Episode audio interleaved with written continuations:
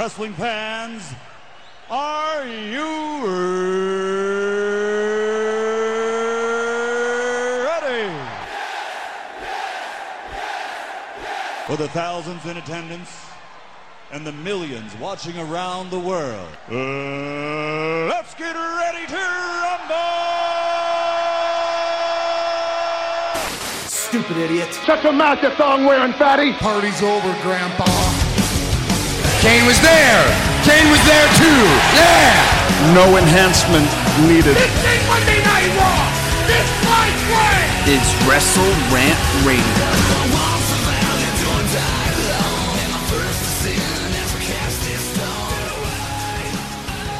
And we're back, folks, right here in Wrestle Rant Radio for Thursday, February 28th, 2019. I am Graham G.S. Matthews. Hope you guys are doing well.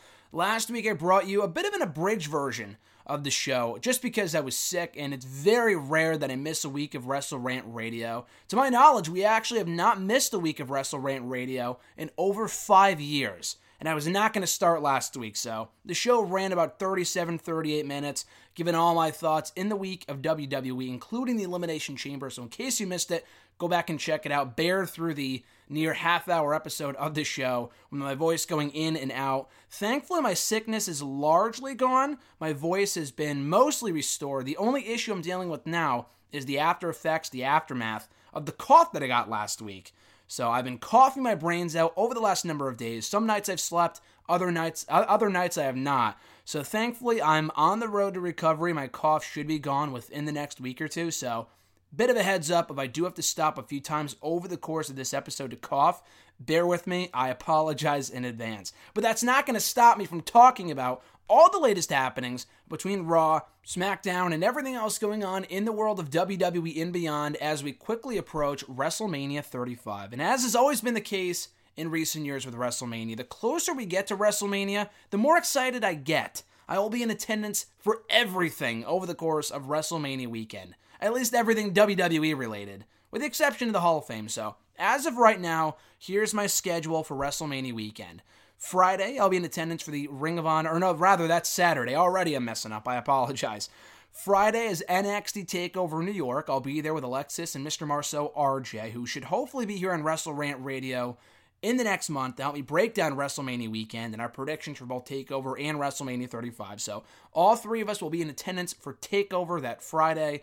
Earlier that day, I'll be at um, WrestleMania Access uh, in the Brooklyn area. I forgot what arena it's in, but I was at Access two years ago. Thoroughly enjoyed. it. got to meet Baron Corbin that day, so hoping for a hoping for a similar entertaining, enjoyable experience at this year's installment of Access. So that's Friday. Saturday, earlier on in the day, that afternoon, Alexis and I will be at WrestleCon. And as of right now, I got 10 former Intercontinental Champions I want to meet to have signed my replica Intercontinental Championship belt. And as of right now, I think I have at least a dozen different signatures on the championship, including one from Sean Waltman. Don't ask me why. I thought he was a former IC champion when I had him sign it. I don't know why I had him sign it. Um, maybe I got the IC title mixed up with like the light heavyweight championship or something, but nonetheless, I'll have people sign that at WrestleCon that Saturday afternoon. That night, Alexis and I are going to the Ring of Honor New Japan Pro Wrestling G1 Supercard show at Madison Square Garden. Cannot wait for that. And then Sunday, of course, WrestleMania 35. And then Monday, Monday Night Raw. And we head back on Tuesday. So we will be in the New York area from Thursday to Tuesday. Everything has been booked, everything has been bought. We are fucking ready for WrestleMania weekend come early April. So March is going to be a bit of a, you know, it, it's going to be tough to get through just because I am so excited for WrestleMania. I had this exact same thing happen two years ago when Jason and I went to WrestleMania weekend in um in Orlando, which I'll talk more about in a second because WrestleMania might be headed back to Tampa for next year, and I have mixed feelings on that. But um yeah, so for WrestleMania 33 two years ago.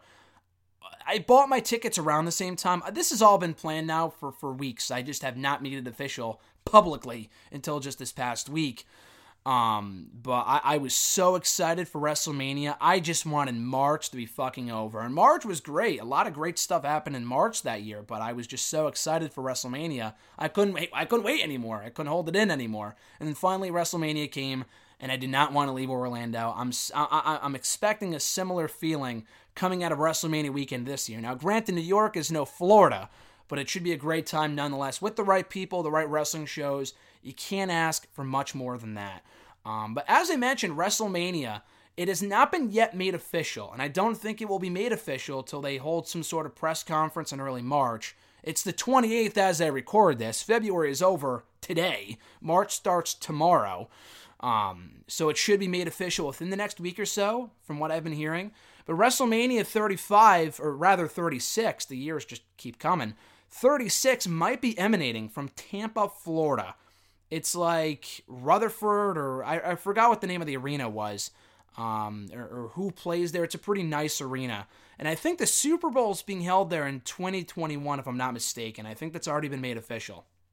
But there has been talks for months about WrestleMania potentially headed back to the Florida area.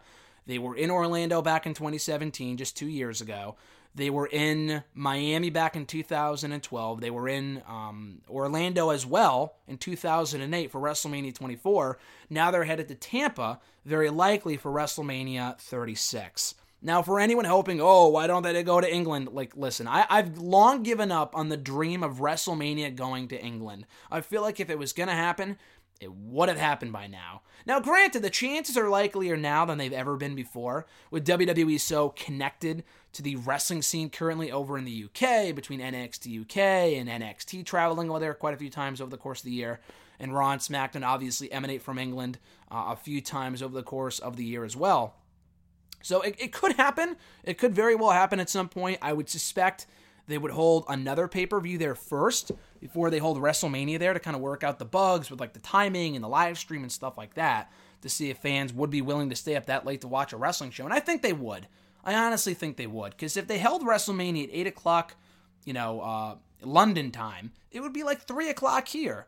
And I don't know if they would be willing to move WrestleMania to an earlier time slot on a Sunday, but I honestly see no reason not to. It's like watching fucking football on a Sunday afternoon. There's no difference. And I feel like it would be a lot better because it would allow me to go to bed a lot sooner too. I love like the early takeovers that take place over in England um, that like are on early Wednesday, Saturday, Sunday afternoons because they're over by like seven or eight o'clock. Not even with NXT, they're over by like six. Um, with WrestleMania, at the latest, it would be over at like eight if the actual show starts at three. If the show goes five hours, which it has in recent years. So that that's just my two cents. I know they may not be as high on that. I'm not going to sit here arguing about it forever, just because by this point it's pretty apparent they're likely not going to WrestleMania uh, or taking WrestleMania to uh, London overseas. So potentially down the road, doesn't look like that's happening with WrestleMania 36. Instead, they're going back to Florida. And like I said, I have mixed feelings on this because I am from the East Coast. I'm very fortunate to be from the East Coast, at least in this respect, because it seems like we get every fucking WrestleMania. WrestleMania is in New York, basically my backyard. I live in Connecticut, but it's a train ride away. WrestleMania is in, I mean, technically New Jersey, but it's in that vicinity this year. Last year they were over in um, New Orleans, which isn't that far away from WrestleMania, uh, from WrestleMania 33 from Orlando. It's also on the East Coast which I could have gone to if I wanted to, but I already had my booked my my trip booked to Chicago for Money in the Bank weekend, which was well worth the time. And I'm going to WrestleMania this year, so I wanted to take a year off from that. And I was also at the Royal Rumble two months before that, so I did not go to WrestleMania last year. But that was also on the East Coast. 33, as they mentioned, in Orlando, which was amazing. A great tourist attraction place. You know, you have Disney World, the PC's right around there. I think it, it's in Tampa, not Orlando. I'm, i could be wrong. Um, but still, I mean, Orlando is a great attraction. It's a great tourist attraction. So they were there in 2017. 2016 was Texas. That's a bit farther from me, but also not on the West Coast. The last time WrestleMania was on the West Coast was WrestleMania 31, back in 2015, when it emanated from Santa Clara, California for WrestleMania 31. And that was a great WrestleMania. And even before that, they were in New Orleans. The year before that, they were in New York. The year before that, they were in Florida. So it feels like they fucking have a pin board and they throw a dart at it to whether they land on New York, Florida, or New Orleans. And if the pin falls, you know, fails to hit the board, they go to any other random city in the country, whether it be California or fucking Minnesota, which I know people got their hopes up for. And that's great and all, but I understand the complaints like, oh, it might be too cold there during the spring. Dude, fucking New York might be freezing in April. It very well might be cold come April for WrestleMania weekend. And I think people who live in the area can attest to that. Anyone denying it is an idiot. I don't know what rock you're living underneath. Not Dwayne Johnson, of course, hopefully. But um, I don't know what rock you're living underneath. But to assume that New York is going to be warm, I mean, it could be. I'm not saying it won't be. But with a 100% guarantee that it's going to be warm in April for WrestleMania weekend is comical. It has snowed here in the Northeast and in New York in April before. So nothing is stopping the weather from being absolute shit come April. I am waiting for the year that it rains. And it could very well rain this year. Who knows? We have no idea. And I, I, just cannot wait to be stuck in the fucking cold with the pouring rain coming down on me. It's bound to happen eventually. And it could very well be this year, of course, when I'm there. But I'll be excited to be in attendance nonetheless. But it's just disappointing because I would go to WrestleMania in Tampa because I love Florida. I've been waiting to go back since I was there. I was there for WrestleMania. Then I went back just mere months later with my family for a family vacation. I love Florida. I love Orlando. I love the whole, you know, the, the atmosphere. Not everything is great about Florida, but to go on for a quick vacation, it's awesome. If only to get away from the Northeast for a few days, if not a week or so. It's great for that reason alone. So I would, you know, possibly consider going to WrestleMania 36 in Tampa. But it just sucks for the rest of the country. Like, Jesus fucking Christ, I can only imagine how people on the West Coast feel. You know, forget about the people over in Europe. They have never gotten a WrestleMania before. They likely will never get a WrestleMania. They will always have to travel, and that sucks.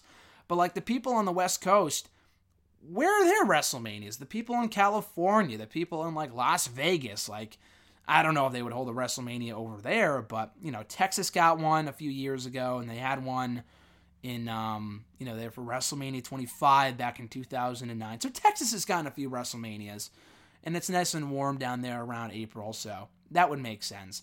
But still, it just feels like they go to the same cities, the same states every fucking year, and I love it personally because I get to go because it's close to me and they're nice places to uh, to visit for WrestleMania weekend. But I just feel bad for the rest of the country. like, when are they going back to California? Whatever happened to them going to Minnesota? That's been rumored for years, and uh, clearly they're not. Clearly they're not going back for WrestleMania 36.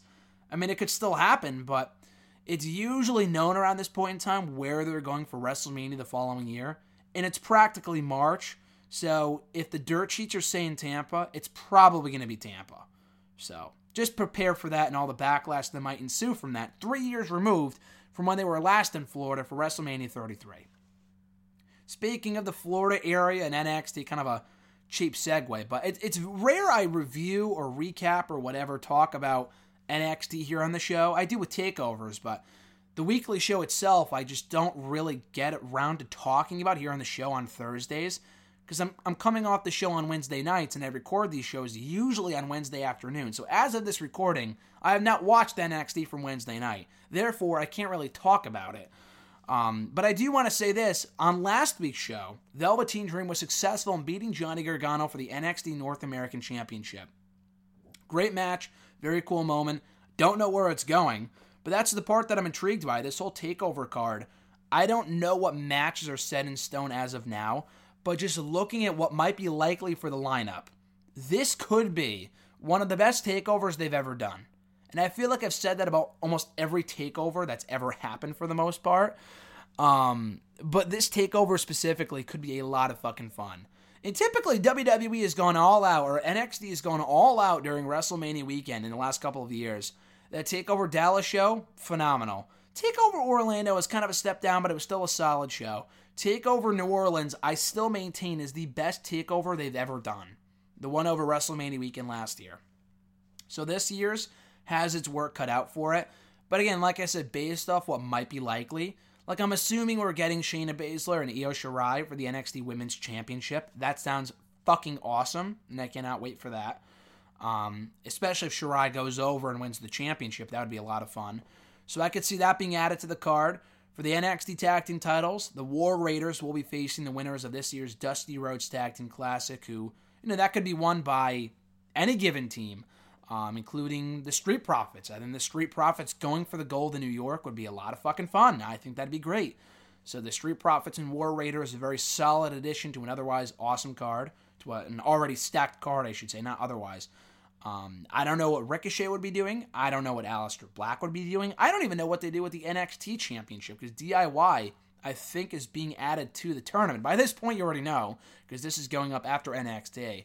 Um, but I think I read a spoiler somewhere that's saying that DIY will be competing in the tournament. I don't know if they win or not, but that that's pretty cool. So DIY, I think Black and Ricochet are in the tournament too. So I'm not sure if they're winning the whole thing and going for the tag titles to take over. I wouldn't be surprised just to get them on the show. I don't think they would win the belts, but that would be pretty cool. Um, I don't know what you do with the NXT North American Championship, whether you do Dream, excuse me, I don't know whether you do Dream and Gargano 2 or 3 or 4. I mean, it depends on how many matches we're going off here. They've had a few matches by this point, they've all been entertaining, um, so I would not be opposed to a rematch, but I think it's more likely Gargano does something with. Um, does something with Ciampa instead and doesn't go back after Dream in the NXT North American title because his reign was pretty short lived.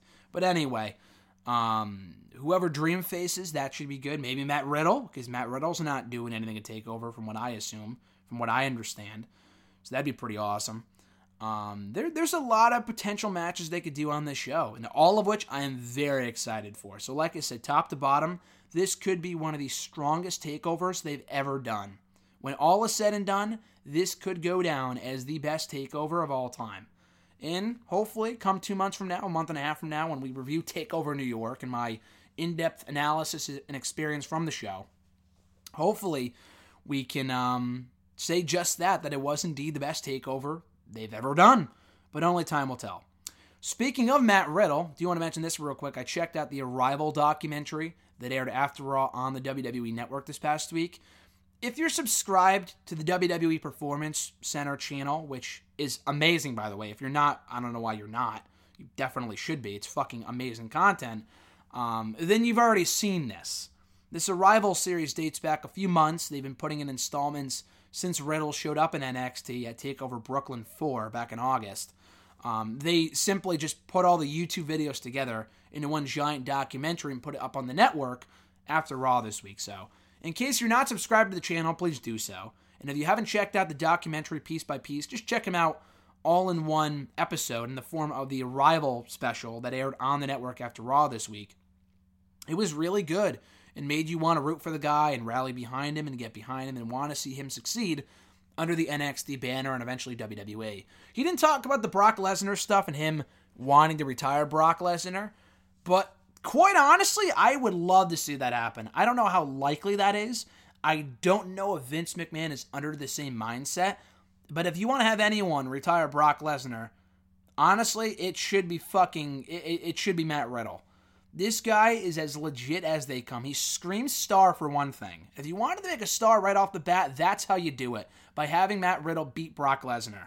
I thought they should have done it with Samoa Joe. They did not. I thought they should have done it with Bobby Lashley last year. They did not. They had their chance with Matt Riddle and they make a star with the guy right out of the gate.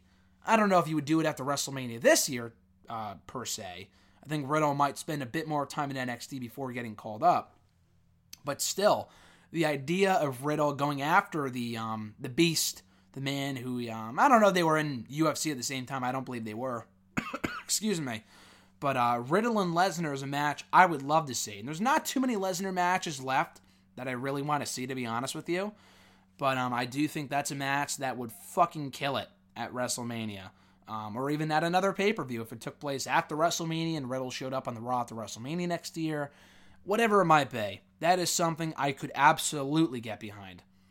And one quick note here before we get to Raw, it was announced on Tuesday that the latest inductee into the WWE Hall of Fame for the class of 2019, none other than the longest reigning Intercontinental Champion of all time, the Honky Tonk Man. Uh, long overdue. I remember reading a rumor back years ago, like almost a decade ago at this point, that the Honky Tonk Man was asked to go into the Hall of Fame, I think back over WrestleMania 26 weekend. That's a long time ago, which was, I believe, Arizona. Phoenix, Arizona, because I think he lives in the area. They asked him to go in that year, and he said no. I don't think because he didn't want to go in, because he was on good terms with the company. He's appeared with the company, he's appeared on their TV program since then. Um, he was on TV around that time, so I don't think it was a matter of any bad blood between the two sides. I think he just had something else going on, whether it be an appearance somewhere or a convention or something like that. So he passed, and they haven't asked him since until this year. So I'm glad it's finally happening. I'm just surprised it took so fucking long. Um, but I think that would explain why they had Ted DiBiase headline that year's Hall of Fame class, which was good. I love the Million Dollar Man, but he felt like a very strange um, headliner for that year's class. And I think that was also the same year they asked Ultimate Warrior to go in, who was also from Arizona, also from Phoenix. So he didn't go in either. So they kind of had to like, oh shit, who else are we gonna have go in? And they asked Teddy DiBiase. Excuse me. I think he was gonna go in anyway. I think Teddy DiBiase was already slated to go into the Hall of Fame, but I'm not sure if he was meant to be the headliner. So that would explain that. But yeah, Honky Tonk Man finally going in. The video package they put up for him on SmackDown this week just kind of showed some clips of him. They didn't really talk about his career, which was a little weird. They just kind of showed clips of him talking and performing and dancing and wrestling, and that was about it. No mention of the fact that he was the longest reigning Intercontinental Champion of all time. And one of the most colorful characters in WWE history from the 80s. So um, I think it's a very worthy induction. Looking forward to him getting inducted over WrestleMania weekend this year. In terms of who else might be joining him in, in D-Generation X for this year's Hall of Fame class, I don't really have many guesses. Um, at one point, Batista was rumored to be inducted about a year ago. Obviously, I don't think that's happening as far as um, since he's wrestling on this year's card.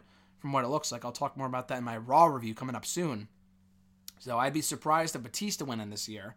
Like Goldberg. Goldberg came back for one more match and then was inducted the following year for Hall of Fame um, 2018. So I could see Batista going in next year. Maybe not this year, though. So Batista's a no go. Um, the Rock, I, I'm shocked they have not inducted The Rock yet. Maybe because The Rock feels, well, two things. One, The Rock is very busy. But two, also because I think The Rock may feel that his in ring career isn't over yet. And the clock's ticking. The guy has not really wrestled a match since WrestleMania 29, the last New York WrestleMania um, in 2013. That was six years ago. He had that six second squash against Eric Rowan at WrestleMania 32. That was hardly a match, though. Um, I know it was rumored they wanted to do The Rock, maybe Roman Reigns at WrestleMania, or The Rock and Brock Lesnar, or The Rock and Triple H. The Rock and Triple H isn't happening, as Triple H is clearly facing Batista at WrestleMania this year, which um, I'd rather see instead, to be honest with you. But um, I don't know what else you would do with The Rock. I mean, it's so close to WrestleMania. I don't think he's coming back by this point. If he hasn't already returned, he isn't. Um, he was at a good stretch of WrestleManias from WrestleMania 27 to WrestleMania 32, and then he didn't show up at 33 or 34. So I don't know if this year is any different, what he has going on, what he's busy with, what he's filming for. So I'm not exactly sure what his status is for WrestleMania. But when it comes to The Rock, um, I don't think he's going into the Hall of Fame. Otherwise, they would have announced him all outright. He would have been the first person they announced for this year's Hall of Fame class. So if he's not going in, if he hasn't been announced already, he's not going in this year. Um, the Undertaker is another name that might be going into the Hall of Fame. And again, another guy, I feel like if he was going in, they would have already announced it. So I don't think that's happening this year. DX would not be headlining if it was The Undertaker going in. So I don't think The Undertaker's going in either. I already talked about The Undertaker a week or two ago here on the show in terms of what he might have in store for WrestleMania. And at this point, March is practically here. I we have heard nothing about Undertaker's potential opponent for WrestleMania. Uh, Styles is locked up. Triple H is locked up. All the big names are pretty much locked up. Uh, I, I have no desire to see Undertaker versus really anyone on the roster you know, maybe a Finn Balor. I mean, at this point, that I think that ship has sailed. The Demon versus the Phenom. That'd be would have been sick like three or four years ago. At this point, I just don't care. Um, I've heard people say maybe Aleister Black. Yeah, if Aleister Black won, which I don't know if he would. Otherwise, it's a waste. So I'm not going to go on another tangent about Brock or uh, Undertaker matches at WrestleMania but uh, I don't think he's wrestling, which is probably for the better if his last match at Crown Jewel was any indication. It is slightly sad that his last match could be at the Crown Jewel show in Saudi Arabia, given how fucking atrocious that match was. But if it means him never wrestling again, coming off his last few pretty embarrassing WrestleMania matches, then so be it. So let's move right into Raw for Monday night. Overall, I thought this was a very good show. Easily the best Raw they put together in months and months and months. And it was reported about a week ago that Bruce Pritchard has since been brought back on to the creative team in WWE. Whether he had anything to do with it, I have no idea. But the fact that both Raw and SmackDown this week were very good, to me, is no coincidence. Now, it's a question of whether they can maintain this momentum going forward.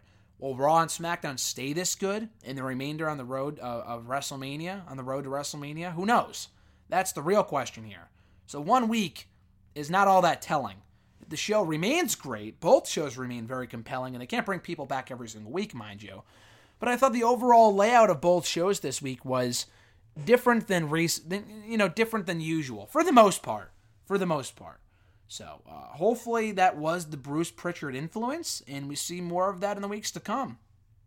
But this week's Raw, as announced the last Thursday on social media, was kicked off by the returning Roman Reigns, who had announced that he was indeed back because his leukemia was in remission, which is amazing news. You had to know it would have been positive news based off the fact that they were not flying him in to say that, oh, I'm still sick or my condition has gotten worse only to fly him right out to Good Morning America the very next morning. So everyone kind of knew it would be positive news, but that did not take away from this moment in the slightest. This was amazing news, very well received by the crowd in attendance who treated Roman Reigns like a fucking superhero here. Easily the most, you know, positive reaction this guy has ever gotten. And for those saying, like, oh, the fans are hypocrites for only cheering him for him because he has cancer, blah, blah, blah it is what it is. I really don't know what to say. Yeah, Roman Reigns would likely still be booed to this day if he did if he didn't go down with cancer about you know four or five months ago. But I don't want to say it was the best thing to happen to him because clearly I don't want anyone to get cancer.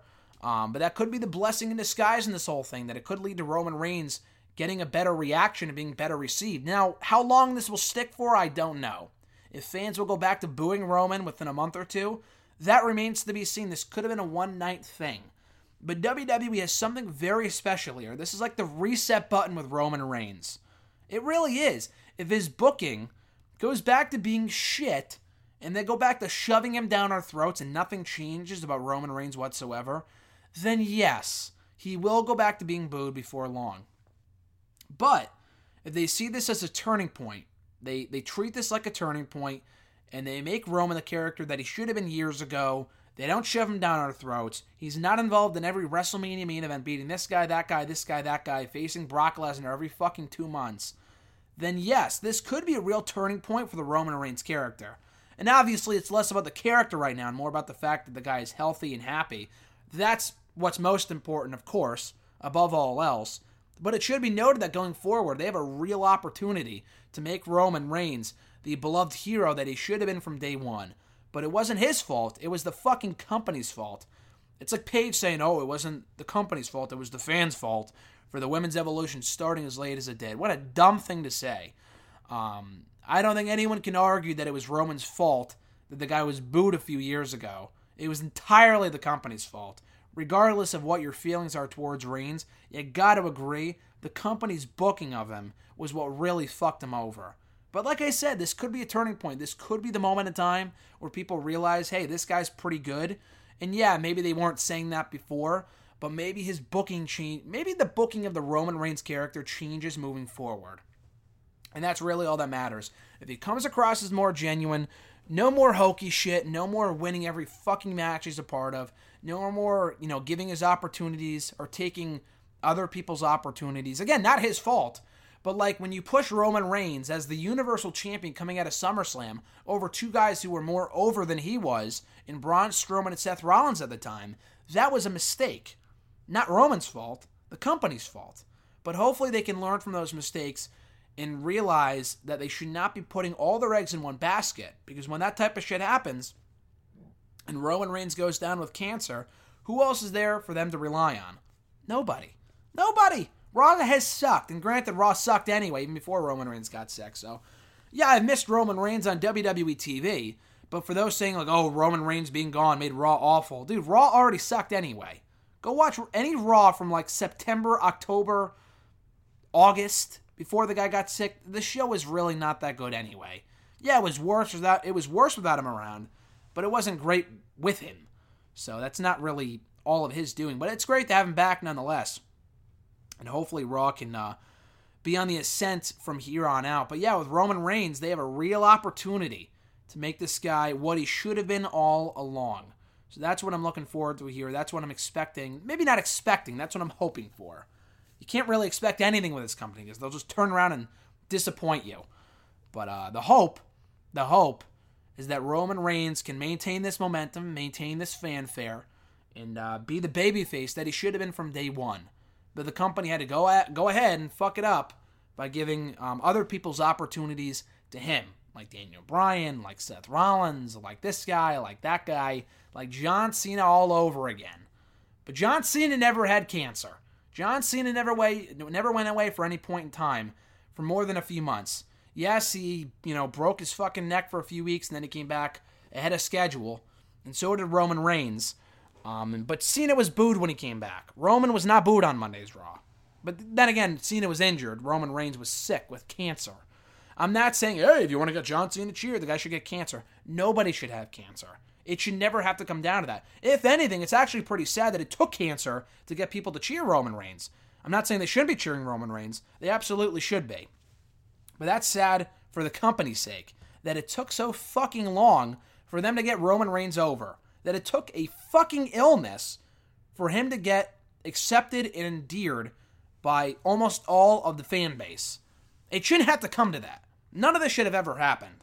Obviously, no one gave him c- cancer on purpose to get him over. That's fucking ridiculous. And anyone insinuating that is an idiot and should stay away from society at all costs because you're a moron if you think that. But uh, going back to my original point with Roman Reigns, they should not be putting all their eggs in one basket because when the guy goes down, whether it be with an injury or with an illness or whatever, they need to know that they can rely on other people on both brands to carry this company. WWE is, has never, or it has been at certain points, but it should never be about just one person. It should be about a, a group of people. You can build around a core group of people, not just one. Because when that one person goes down, and you're, you know, shit out of luck in creating new stars because you buried everyone else, you're fucked. And then we're left with issues like with what we had back in October, November, December, when almost nobody was over, except for a select few, and the shows were terrible as a result. So, again, moving forward, they should learn from that. Build around Roman, that's fine. I'm not saying de-push Roman or anything like that. Make him a mid-card guy. No, the guy's a main event player. Build around Roman, but also build around you know, Seth Rollins, AJ Styles, Daniel Bryan. The Braun Strowman ship that may have sailed, but hopefully they can learn from that as well. And hopefully now that Roman's back, this does not mean that Rollins is losing at WrestleMania. They're going to keep the belt on Brock just to have Roman beat Brock for it again. That would be the absolute dumbest thing they could possibly do. Is to have Roman and Brock part fucking 10 and have Roman beat Brock for the belt. That is how you fuck up Roman Reigns' return. That is how you fuck up the fanfare he's getting right now. That is how you accomplish that. So if they want to go out of the way to mess up Roman Reigns before he's even really back in, in, in full form, before he's even back at 100%, uh, before he's you know back in the full swing of things, that's how you do it. I would hope that's not the case, though. I would hope they put the belt on Rollins, they build around Rollins as the face of Raw, they could even move Reigns to SmackDown. I don't see that happening, but quite honestly, I could see Roman going to SmackDown and AJ going to Raw. I could very well see that being the case, and quite honestly, I want to see that happen. I want to see AJ and Rollins coincide, coexist on, on Raw, and Roman can have SmackDown all to himself. Fresh opportunities, fresh batch of people to work with. Uh, it could be Shinsuke Nakamura. We could have Roman Reigns and Daniel Bryan. That would be a lot of fun. A heel Daniel Bryan and a, and a babyface Roman Reigns would be a lot of fun. You could do that. Dean Ambrose is gone, whatever. But um, yeah, Roman and Roman and Dean if they want to do that before Dean leaves. But yeah, Roman and Nakamura could be really cool. Roman and Daniel Bryan, Roman and the Miz. They've they've done that before a few times, but it's it's an idea. Roman and Aleister Black, Roman, and Ricochet if they end up on SmackDown coming out of WrestleMania. Um, excuse me. There's a few different things they could do with Roman on SmackDown compared to, you you know, his time on Raw where he's beaten and faced everybody. Rollins, we've seen Roman and Rollins a million times. So I don't really want to see that again. Roman and Brock, get him the fuck away from Brock Lesnar, please. Him and Kevin Owens, Kevin's on SmackDown now. I don't really need to see Roman and Kevin again, but that's an idea too. But honestly, I'm calling it now. Roman, SmackDown, AJ Raw, Superstar Shakeup 2019. That's my big prediction for this year. So also on Raw this week, speaking of Aleister Black and Ricochet, they took on the Raw Tag Team Champions of the Revival in another very good match. I'm just not a fan of the Raw Tag Team Champions losing two weeks in a row. Now, the Revival have since gone on social media and poked fun of the fact that, yeah, we're losers still. We may have belts around our waist, but we're still losing every single fucking week. But at least the matches are good. I will say that. They should not be beating Black and Ricochet at this point in time. But if that's the case, then don't put them in there with the Raw Tag Team Champions or have them win clean. Have them win by countout or something. It's great that they're looking good so far in their main roster runs. I'm very happy about that. But at the same time, you should not be beating your Raw Tag Team Champions. The same way they should not be beating Daniel Bryan every fucking week. Now, that may be Daniel Bryan's idea to have him get pinned by Kevin Owens, to have him get pinned by Mustafa Ali, to have him get pinned by Kofi Kingston. But the more they do that, the less it means when these people actually lose their championships. Their reign feels like a, a, a fucking joke as a result. It feels like what, what, what a waste of time. Why were they even champion? All they do is lose. So when it comes to the revival, I can hope I would hope that they get back on track and um, they can win a match at some point. I would assume that where this is going, if they keep Black and Ricochet, Gargano, and Ciampa on the main roster for the foreseeable future, I don't know what show they end up on. They might continue to pull double duty for the foreseeable future. But uh, based, I mean, they're they're clearly showing Bobby Roode and Chad Gable in the back watching these matches for a reason, and I think this is headed to a fatal four way at the Fastlane pay per view. Black and Ricochet, Gargano, Ciampa, Gable and Roode, in the revival for the Raw Tag Team titles. That way, you don't have to put the tag team titles on Black and Ricochet. You don't have to put the tag team titles on uh, on Gargano and Ciampa, and you don't have to have them get beat either. You could have the revival pin Gable and Roode, and that's how they retain their championships. That I think the match would be amazing, and that would make the most sense because you don't have Black and Ricochet and Gargano and Ciampa beat the Raw Tag Team Champions, only to turn around and be like, "Nah, we don't really want the belts." Like that just makes the championships look that much more pointless, that much more meaningless. So uh, that that's what I would do. But yeah, this was a fun match. I'm not all that high on the uh, on the idea of the revival losing clean two weeks in a row, but on the bright side, Black and Ricochet are looking good so far. Gargano and Ciampa are looking good so far. They weren't in action this week on WWE TV. They were supposed to be on SmackDown. More on that later. Uh, Gargano and Ciampa took a back seat this week, but Black and Ricochet are killing it. And like I said, if my suspicions are correct, and what if I if, if what I read is accurate, and Black and Ricochet are entering the Dusty Rhodes Tag Team Classic, I expect them to win over the Street Profits, and I expect them to take on the War Raiders for the NXT Tag Team titles at Takeover. And that match, regardless of whether they win or lose, would be an absolute blast and a great way for both guys to, um, you know, have a final farewell in NXT before they call it a day on NXT and they move up to the main roster. Black should be called up ASAP. Ricochet, they can wait a little longer. They can have him go for the NXT Championship if they wanted to. It's not imperative that he gets called up. Black absolutely should be main roster bound coming out of WrestleMania. Absolutely. But if they want to have him team with Ricochet for a time and have him face um, the War Raiders at TakeOver New York, I am in full favor of that, and the match I know would be great. Following the Aleister Black Ricochet tag team match, we had Elias come out do his standard concert, only to be interrupted by Lacey Evans, who, as she did last week on Raw, as she did last week on SmackDown, as she did at Elimination Chamber, she came on out, walked down the ramp, only to walk right back to the back. I don't know where they're going with this. It's pointless, in my opinion. Maybe just to elicit more heat for. I'm not exactly sure what they're doing to generate more heat for Lacey Evans ahead of a possible SmackDown Women's Championship match with Asuka at WrestleMania. That's my guess. That's really my only guess. I know Dave Meltzer is like fucking hell bent on the idea of Evans facing Asuka at WrestleMania, not because he particularly wants to see the match, but I think because he was reporting that that was the idea behind what they're doing in Lacey Evans right now, which you know what is better than nothing. I honestly, it's pointless shit to do what they're doing with Lacey Evans on Raw and SmackDown right now, to have her walk out only to walk to the backstage area, yeah, it's pointless. But if nothing else, it gets people talking about Lacey Evans. It keeps her presence, you know, it, it, it makes people aware of her presence on both shows. Whereas with someone like, you know, Nikki Cross or EC3, where the fuck have they been? Nikki Cross lost to Ruby Riott two weeks ago on Raw. She wasn't on Raw last week, and she wasn't on Raw this week, or SmackDown either week. As for EC3, he was on Raw two weeks ago, lost right back to Dean Ambrose after beating him the week prior, was not on Raw last week, and was not on Raw this week. And if you argue, oh, he was in the birthday party, you know, with the fucking Sting during his entrance, that doesn't count. That doesn't count. So no, EC3 was not on Raw either week or SmackDown. Again, what a fucking waste. Two good characters that have already been squandered on the main roster. Way to go, WWE.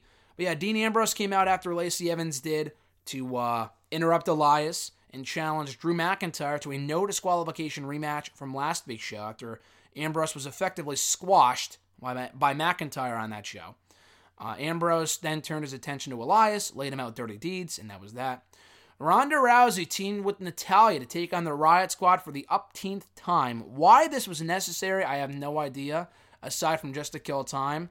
I like the Riott Squad, but like I said last week, they're fucking losers. They're losers. They never win. And whenever they do, it means nothing. This was a total filler match. I don't know why this happened. Rousey has already beaten the Riott Squad, or at least beaten Riott two times in the last eight days prior to this matchup. Only to face her again on this show, and the match had no finish because Becky Lynch came out. Despite being suspended, she came out anyway and um, interrupted the matchup and, um, you know, beat up Natalya with her crutch and beat up the Riott Squad and then targeted Ronda. And they had a good brawl. I thought it was a good angle. The crowd was into it. I don't know where they're going with this whole Becky Ronda Rousey thing. Led to Becky getting arrested. Why she was not arrested after she crashed the Elimination Chamber segment a few weeks ago, I have no idea. Only being arrested now compared to two weeks ago, they're so inconsistent with the storyline. It could be worse, and I don't know where they're going with it. I don't know if that's a good thing or a bad thing. But so far, it's questionable to say the least. So Becky did her thing, and she got arrested. Um, so she took her mugshot, and I think that made that she made that her Twitter profile picture, which was pretty funny. And then Ronda Rousey demanded that Charlotte, or rather uh, that Stephanie, come down to the ring and make the situation right. She went back and forth, and Stephanie was like, "Oh, there's nothing I could do. Becky broke the law. Blah blah blah. She's in jail now." And Rousey said, "I need you to do the right thing. You guys need to make the right decision." So then she gave up the Raw Women's Championship. As far as I understand, Ronda Rousey is still technically the Raw Women's Champion. Despite essentially forfeiting the belt here to Stephanie, she's still the champion. Charlotte teased going to Raw this week. I think she'll be on Raw on Monday to take the Raw Women's Championship and be crowned the new champion. Blah blah blah blah blah. So um, I, I'm intrigued to see where this storyline is going. I know that's what they wanted to accomplish here. The road in which they're getting to the point of making this a triple threat match has been confusing at times, but at least they're trying, and at least all parties involved are still very much over. Rousey, she gets booed more than she's cheered usually, but uh, she's playing her role well. Becky is getting cheered beyond belief still, and Charlotte has been playing an amazing heel, an amazing bitch character up to this point. So I like that a lot. Kurt Angle um, answered a Jinder Mahal Open challenge and uh, proceeded to beat the former WWE champion. Yes, Jinder Mahal, a former WWE champion less than two years ago. In fact, it was only 15 months ago that Jinder Mahal was the WWE champion, if you can believe that. But um, yeah, Angle won within a few minutes. Thank God. I got scared for a second that Angle would actually lose to Jinder Mahal of all people. And don't give me this shit that, oh, Jinder's a former champion. He shouldn't be losing to people Kurt Angle's age. Kurt Angle should not be losing to a fucking loser like Jinder Mahal. Kurt Angle has since lost to Drew McIntyre, Dolph Ziggler, Baron Corbin, this guy, that guy. They need the guy. They need to give the guy a win at some point or another. He's not 60 years old. Yes, he's no longer in the peak of his. He's no no longer in the prime of his career. But Kurt Angle should not be losing to everybody on the roster because it makes anyone who beats Kurt Angle mean that much less. So I was very happy to see Kurt Angle finally win a match here. I still don't know who he's facing at WrestleMania and what this whole retirement storyline has in store for him, but this was fine.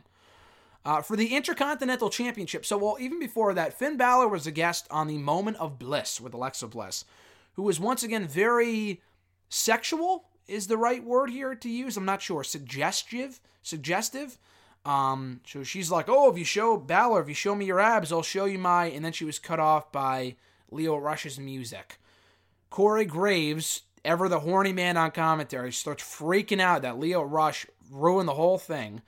And Balor played some mind games with Rush and basically manipulated him into giving him an Intercontinental Championship match. Balor giving Rush the IC title shot. Because he want the whole point of this segment was for Rush to come out and for him to give Bobby Lashley another shot at the Intercontinental Championship. Balor did the opposite and gave Rush the Intercontinental Championship instead. I was glad it was a competitive match. I enjoyed that aspect of it. Rush looked good in defeat. I mean, the outcome was never in doubt because the guy's been a punching bag since he showed up on Raw. But I was glad that he looked as credible as he did in defeat and has and had as good of a showing as he did. So I enjoyed the match. Balor went over, still the Intercontinental Champion. Bobby Lashley yelled at Lio Rush backstage before Lio Rush made his way back to the ring alongside Bobby Lashley for a match with Braun Strowman that never came to be. So before the bell could even ring, I don't know if Bobby and Lio attacked Braun first or Braun went after them. I don't really remember. But chaos ensued at ringside. Braun Strowman plowed through both of them, chucking them both into the um, barricade. And that was it. They played Braun's music, and that was the end of the segment. So they technically, you know, saved me from watching a Bobby Lashley Braun Strowman match. So for that, I, I applaud them. I thank them for that. But then what was the point of this? Are they saving it for WrestleMania? I don't know but I thought that was a weird. It was a weird angle. Why even advertise a match if all you were going to do was have Strowman attack Bobby and have that be it? That was strange. No disqualification match between Drew McIntyre and Dean Ambrose. Much better than the match from last week. Last week was a glorified fucking squash.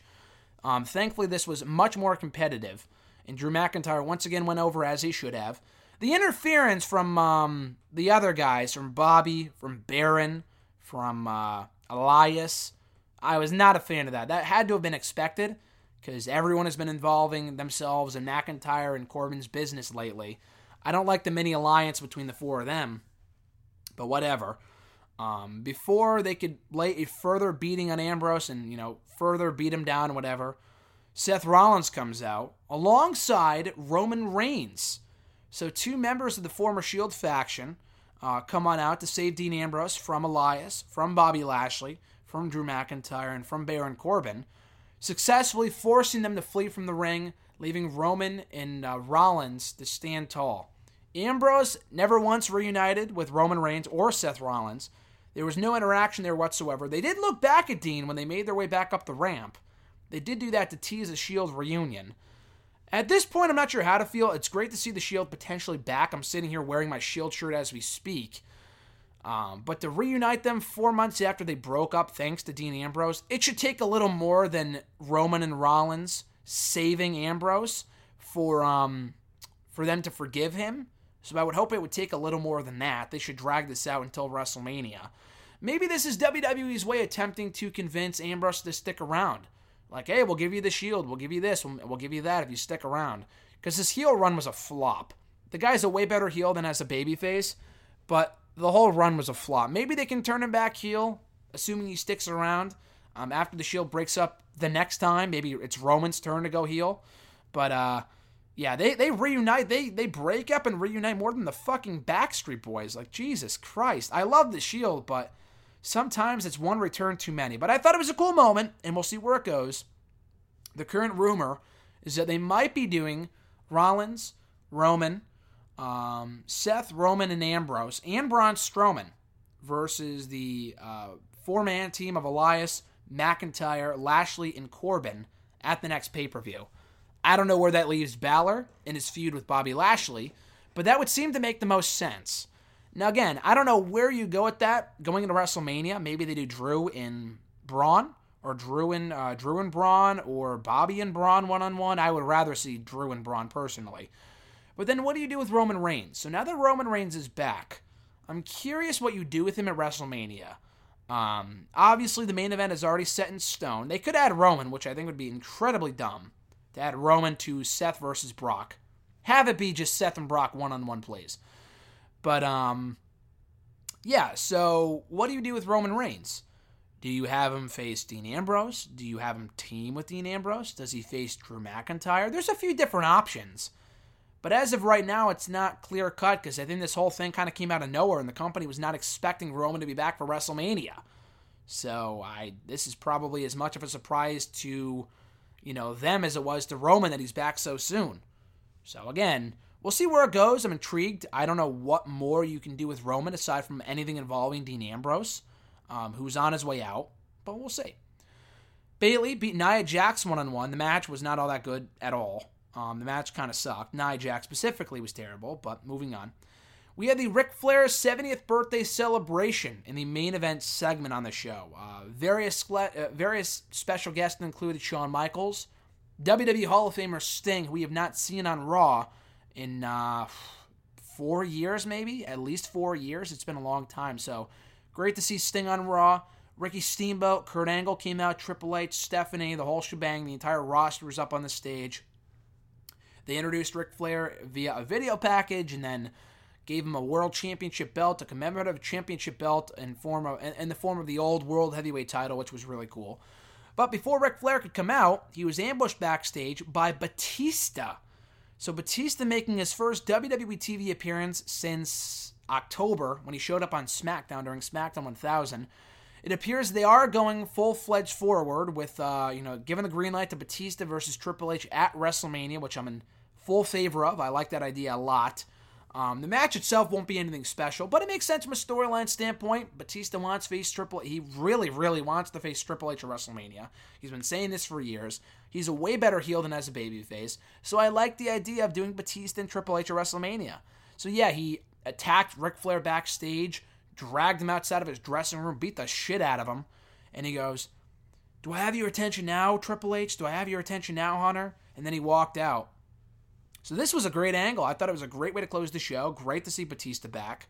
Um, first time in a long time on Raw. Probably his first Raw appearance since he quit back almost five years ago in the face of Triple H when Evolution disbanded. So I like this a lot. And they can also factor in the fact that um, Batista has been begging for this match for years.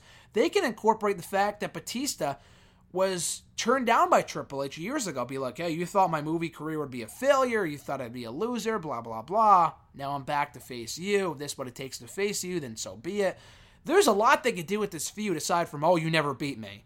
And that's a good narrative to tell, but you can go a lot deeper with this. You can go a lot deeper with this storyline by having Batista stay you guys have been turning me down for years. I've always wanted to come back, but you would always deny me, blah, blah, blah. There's a lot they could do with this storyline. And for that reason alone, I'm looking forward to it.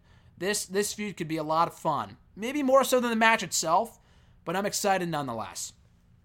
So I thought Raw on Monday was great. SmackDown followed it up with an equally entertaining show on Tuesday, kicking off with a contract signing between Daniel Bryan and Kofi Kingston for their WWE Championship match at um at not I almost wrote it WrestleMania at Fastlane in a couple weeks, only to be interrupted. In every contract signing, there's always a caveat. It never goes as planned.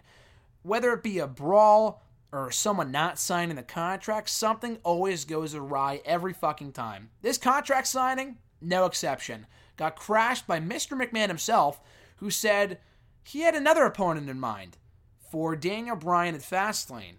So instead, challenging for the WWE Championship at that pay per view, Kevin Owens, who we have not seen since he got injured back in October. So uh, great to see Kevin Owens back. This has been rumored for a while that Kevin Owens might be facing um, Daniel Bryan for the WWE Championship at WrestleMania. But it seems like they may have switched plans. So instead of Owens and Bryan at WrestleMania, and maybe, or will be, Owens and Bryan at Fastlane. So this could mean Kofi Kingston could be getting the championship shot at WrestleMania instead, which I think is even better. And that increases the opportunity, or increases the chances, rather, increases the chances that we could get um, Kofi Kingston as WWE champion by the end of WrestleMania. That is very likely, more likely now than ever before. So I'm glad with the, ch- I'm happy with the change. Clearly, Kofi's time in the main event picture is not over. The guy's really over right now, and I think that's awesome. Kofi and Bryan on paper, even a few weeks ago, did not feel like a WrestleMania worthy match. but they could build it up to be one in the next couple weeks if they wanted to. So I'm looking forward to that. But yeah, Kevin being back is great. They did announce here that it would be Kevin Owens and Kofi Kingston teaming up in the main event against Daniel Bryan and Eric Rowan in his first match back since August. Um, after that, the surprises just kept on coming. The bar, which was originally supposed to see, so the match was supposed to be Cesaro versus Johnny Gargano one on one, coming off of last week's match that saw the bar lose to Johnny Gargano and Tommaso Ciampa in tag team action. So they show the bar in the ring, and they say, "Oh, they're getting prepared for tag team action," and I'm like, "Why? It should be Cesaro and Johnny Gargano. What the fuck happened?" Jeff Hardy's music hits, which was cool. It's like, okay, who is he teaming with? Is he teaming with Rey Mysterio? What's going on here? And then it becomes known it was Matt fucking Hardy. Matt Hardy's back. The bar, the, the Hardy Boys have reunited. The Hardy Boys are back in action, baby, for the first time since the fall of 2017, which I thought was awesome. And for the first time on SmackDown in years, uh, probably the first SmackDown match these two have had since August of 2009. That's a long ass time. And that was when they first had their feud, and then they broke up, and Matt, Matt Hardy went over to SmackDown. So that was pretty cool. But um, yeah, the Hardy Boys are back. Beat the Bar, familiar foes. It was the Bar who beat the Hardy Boys for the Raw Tag Team titles back in the summer of 2017. So familiar foes is there. Um, I would assume the Hardy Boys are clearly have their sights set on the SmackDown Tag Team Championship and will be in line for a SmackDown Tag Team title shot come WrestleMania against the Usos. That's a WrestleMania match. Hardys, Usos, that's a WrestleMania match waiting to happen. So I'm looking forward to that. For those wondering, Matt Hardy was not in Woken mode. No signs of Woken. I mean, there were some signs of Woken. Um, Jeff was doing the delete chance, as was Matt. He did the wonderful shit. It was like Matt Hardy circa WrestleMania 33 when he came back and was doing, you know, the whole broken thing without actually being broken. He was talking normally afterward at WWE.com so he tamed his condition um, just in time to, uh, you know, just in time to return. So, you know, I'm a, I'm a little disappointed because I love the Woken stuff. I love the Woken Broken stuff. But if it means getting Matt Hardy back on TV alongside his brother, and who knows, maybe they could do the Woken stuff together on TV. I think that'd be awesome. I think that'd be really fucking cool. If they could be the Broken Brothers on SmackDown, that would be awesome with Brother Nero and Woken Matt Hardy. But again, in due time, we'll see. But yeah, this was really fucking cool. This was awesome. So um, the Hardy Boys beat the bar, and like I said, I think they have their sights set on the SmackDown Tag Team titles come WrestleMania.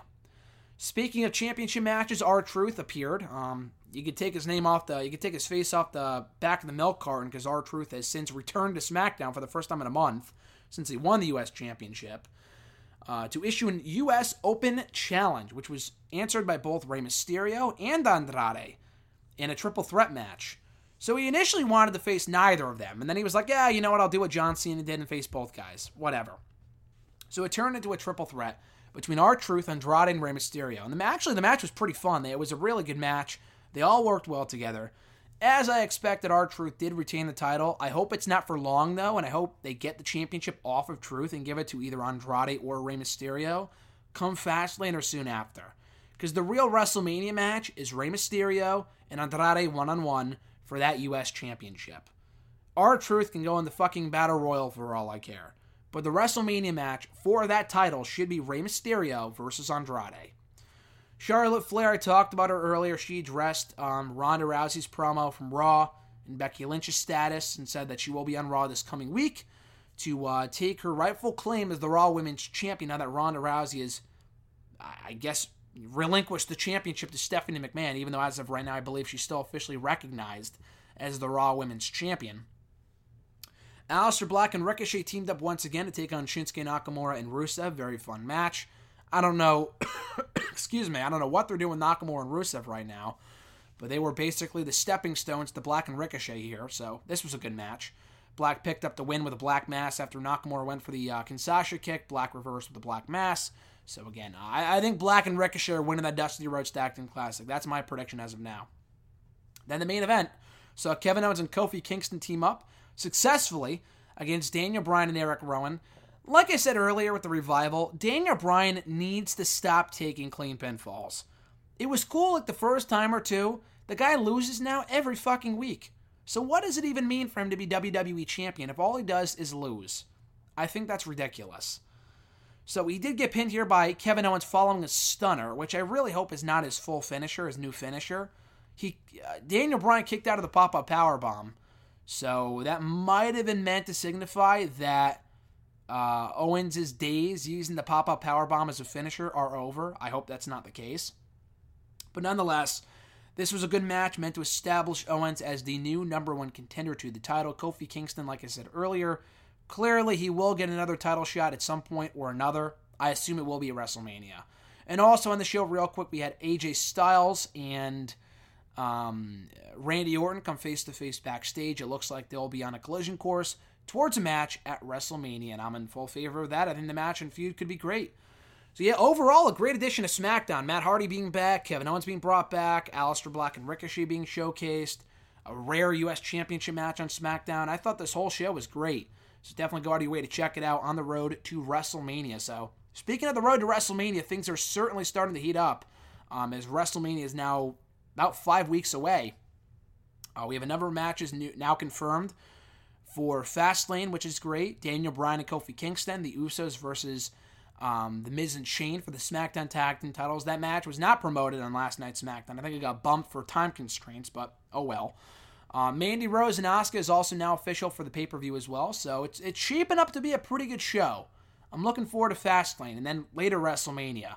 Uh, the road to WrestleMania has been pretty tame so far, but coming off this past week, I am infinitely more excited for Fastlane and also WrestleMania than I was before. And that's not just because I'll be there in attendance. It's because with Owens being back, Matt Hardy being back, things are starting to get really interesting on both brands. So stay tuned for more developments on both shows as the road to WrestleMania rolls on right here on Wrestle Rant Radio. New episodes every single Thursday, not only on nextdaywrestling.net, but also on iTunes. Simply search up Wrestle Rant Radio on the Apple Podcast app. You'll not only get every new episode on Thursdays, you also get every archived episode dating back to October of 2013. So again, simply search up Wrestle Rant Radio on the Apple Podcast app, rate the show, review the show, subscribe to the show. And also be sure to check me out on the socials, guys, on Twitter at WrestleRant, on Facebook at Facebook.com backslash graham.gsm.matthews, and also on YouTube at youtube.com backslash c backslash graham gsm matthews. So with all that being said, guys, we'll be back right here on Wrestle Rant Radio next Thursday, previewing the upcoming Fastlane pay-per-view for that Sunday. I'm Graham GSM Matthews, and I'll catch your ass down the road.